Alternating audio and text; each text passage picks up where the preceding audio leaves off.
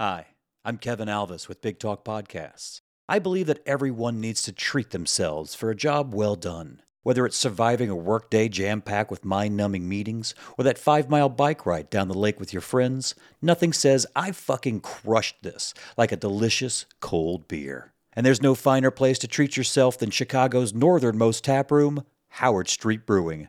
Just steps from the Howard Street Red Line, Howard Street Brewing offers a cozy 37 seat tap room that's perfect for catching up with old friends or making some new ones. And don't let their one barrel system fool you. It's perfectly pumping out a rotating menu of amazing beers like Roger's Proud Pale Ale, the Better Late Than Never Pilsner, and the This Is What Happens Larry Belgian Saison. Not sure what to try? Get a flight, try them all. Like that beer and want some for the after party? Grab a few growlers for the road. You want some sweet merch with your beers? They've got hats and t shirts ready for you too. So if you're in Chicago or planning a trip to Chicago, be sure to check out Howard Street Brewing, open Tuesday through Sunday. No cash, cards only. Oh, and did I mention that there's entertainment every Tuesday night and trivia every Wednesday night? Oh, oh, oh, and did I mention that you can have food from all the local spots delivered right to your table? Oh, oh, oh, and did I mention that they're pet friendly? This place is the shit. So check out Howard Street Brewing, located at 1617 West Howard Street in Chicago and at howardstreetbrewing.com. Be sure to tell them Big Talk sent ya.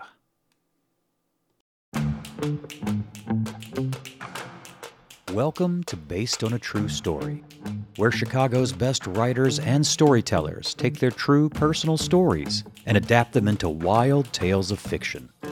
Recorded live the fourth Tuesday of every month at Howard Street Brewing, located at 1617 West Howard Street in Chicago. Our first story comes from writer, comedian, and musician Maggie Tomasek. All right. So, my whole life, I've been telling people about this dream I had when I was about four years old. It was super vivid, also a little scary, and also very strange that I would remember a single dream so clearly from when I was so young, but I did.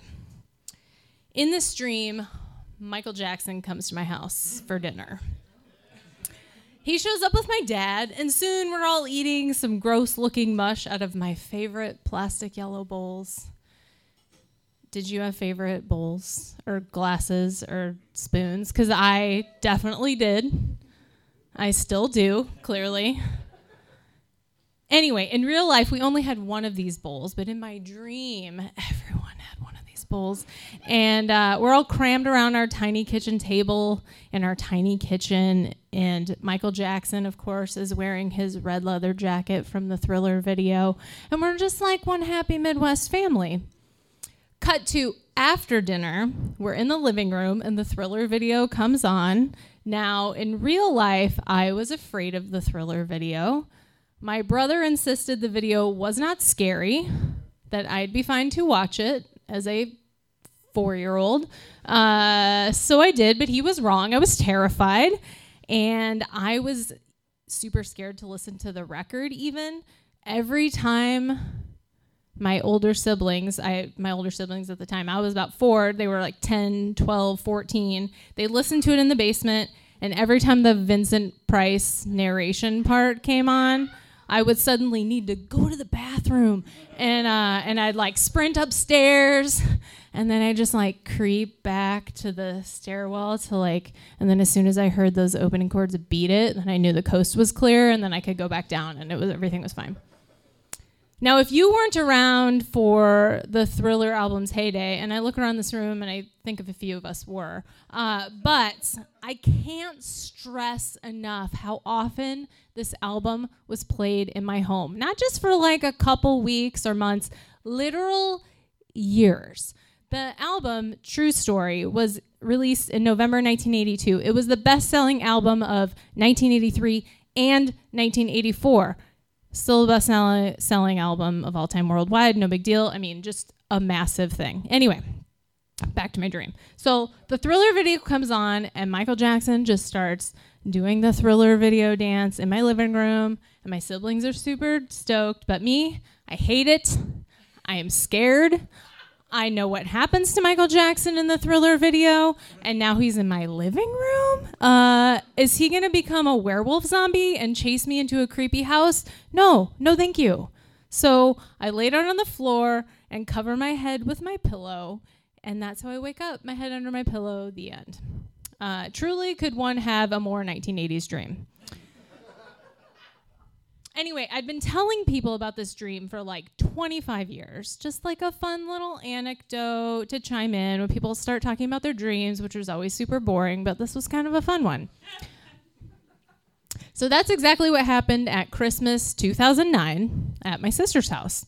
We're at the dinner table having just demolished a ham and my mom's signature fruit salad, which, since we are from the Midwest, does technically have fruit in it, but calling it a salad is suspect because the other main ingredients obviously are Cool Whip and marshmallows. So, obviously.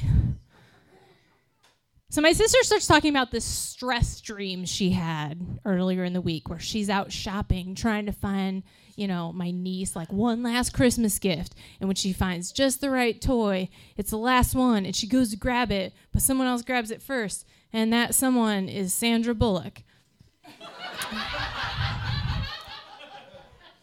We all chuckled and I was like, "Ooh, now's my cue." Hey, you guys remember that dream I had when I was like four that Michael Jackson came to our house for dinner?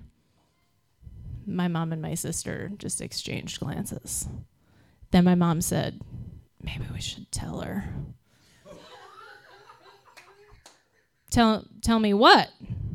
Well, the reason you remember that dream so clearly is that uh, it wasn't a dream.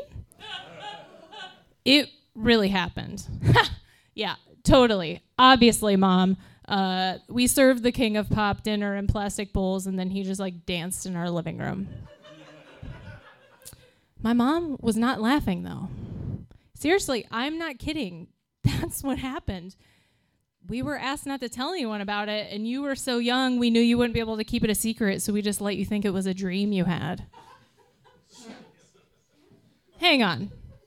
You're you're serious? I could not believe what I was hearing. And then my sister chimes in, Yeah, we're very serious. I was 10.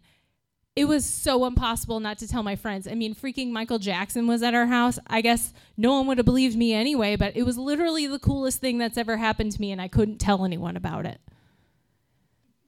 I was dumbstruck. Okay, so how, how did this happen? I mean, what why? What, what the fuck? So my mom proceeded to tell me how in the spring of 1984, Michael Jackson's tour bus broke down on the way to Kansas City.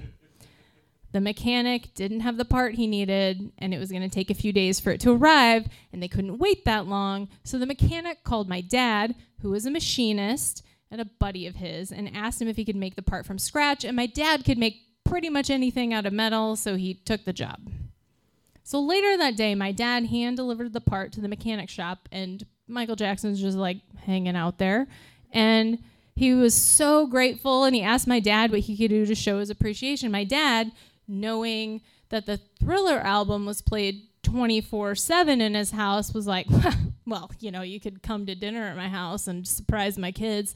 And Michael Jackson was like, okay, that sounds cool. And his people were like, yeah, we could do that. We have some time. And so uh, they were like, here's the thing Michael's on a strict diet. So, but don't worry, we'll like bring all the food and we'll even, you know, bring some little plastic bowls to eat out of, apparently. And honestly, Maggie, my mom said, there aren't a lot of other details I remember beyond what you always talk about in your dream. Um, you know, he was very nice and it was oddly kind of like any other family dinner with all the kids just like talking about their days at school and whatever. But hang on, then the thriller video just happened to come on right then? Maggie, my sister said, do you remember early MTV? They played the same videos over and over again all day. Thriller was on like 15 times a day. It's not that weird of a coincidence. You do have a point there. Okay. And then that was it. That was it? And you waited this long to tell me? What what the hell? My mom kind of shrugged. I guess I was kind of waiting until he died. I know he was very litigious and I just didn't want to risk it. I was like, okay. Sure. Okay. So my whole world was rocked. I knew it was going to take some time to process this. And then I thought, hang on. The yellow bowls. I'm I, am stuck on the yellow bowls. We only had one of them though, right? And she's like, "Oh yeah, that was kind of funny. You refused to let go of yours, so Michael Jackson's people just like let you keep it." I was like, "Ah, oh, my favorite bowl, huh?" Well, I'll be damned. Anyway, here's the thing. Ever since I found out this really happened, I still haven't told very many people. The few people I've told don't believe me. You all probably don't believe me either. So, yeah, maybe it was all a dream. Guess you'll never know. Thank you.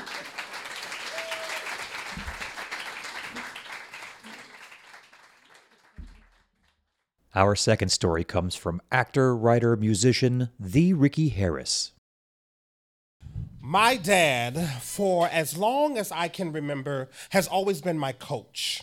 Literally, in every sport as a youth, he was one of, if not the head coach. Football, wrestling, baseball, track, and even soccer, which he did not play. But one special evening after a wrestling match, uh, it just rings true with me, and it's a day I'll never forget. But uh, and besides that, also my dad was um, the parent that always videotaped everything, and I mean everything. There's still thousands of VHSs to go through and look at. But this evening, he had taped one of my wrestling matches, and let's just say it wasn't a good match for me. I was going against a, an opponent who was bigger than me, and I kind of uh, psyched myself out. And I know that you're thinking, bigger than me? yeah, there's people out there bigger than me. But long story short, I lost the match due to my inability to do my best. And well, this evening I did so badly that my dad wanted to review the tape once we got home.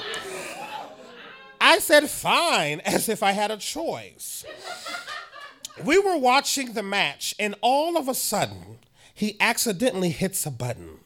He doesn't know what it does or how to stop it, neither did I. But this button would be the bane of my existence.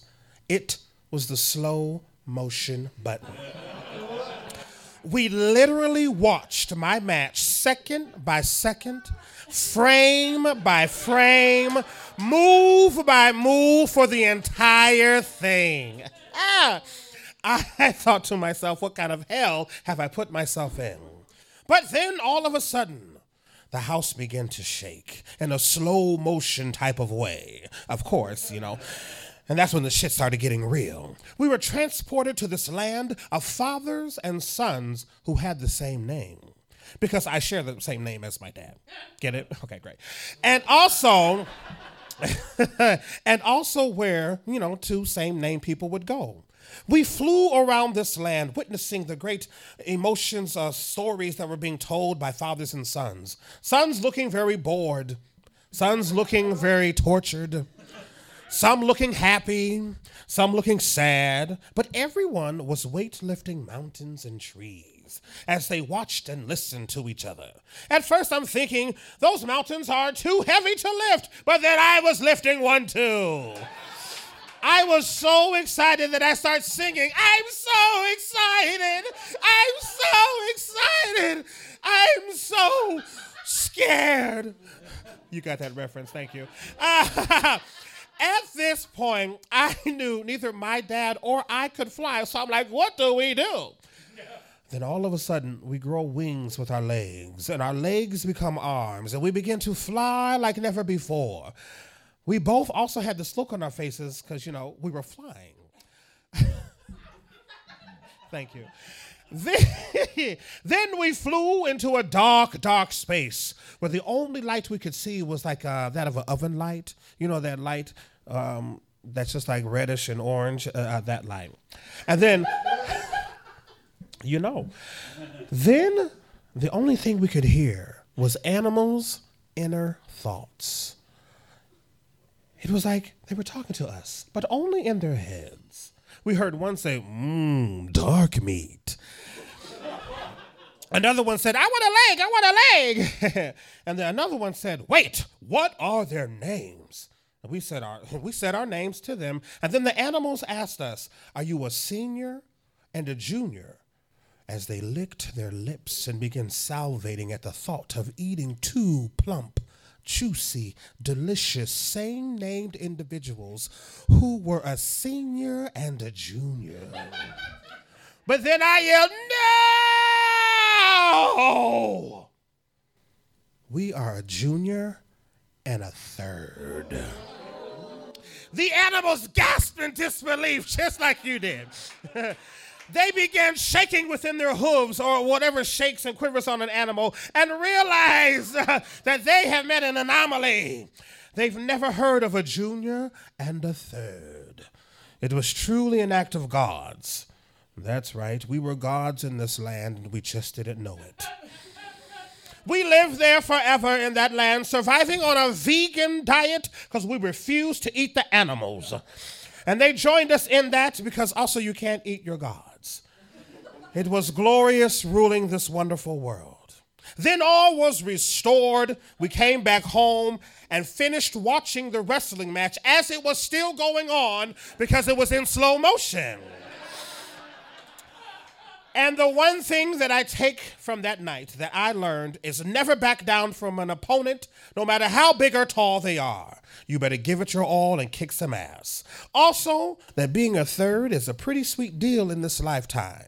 And today, January 24th, I'm happy to wish my father, Fred Harris Jr., a happy birthday.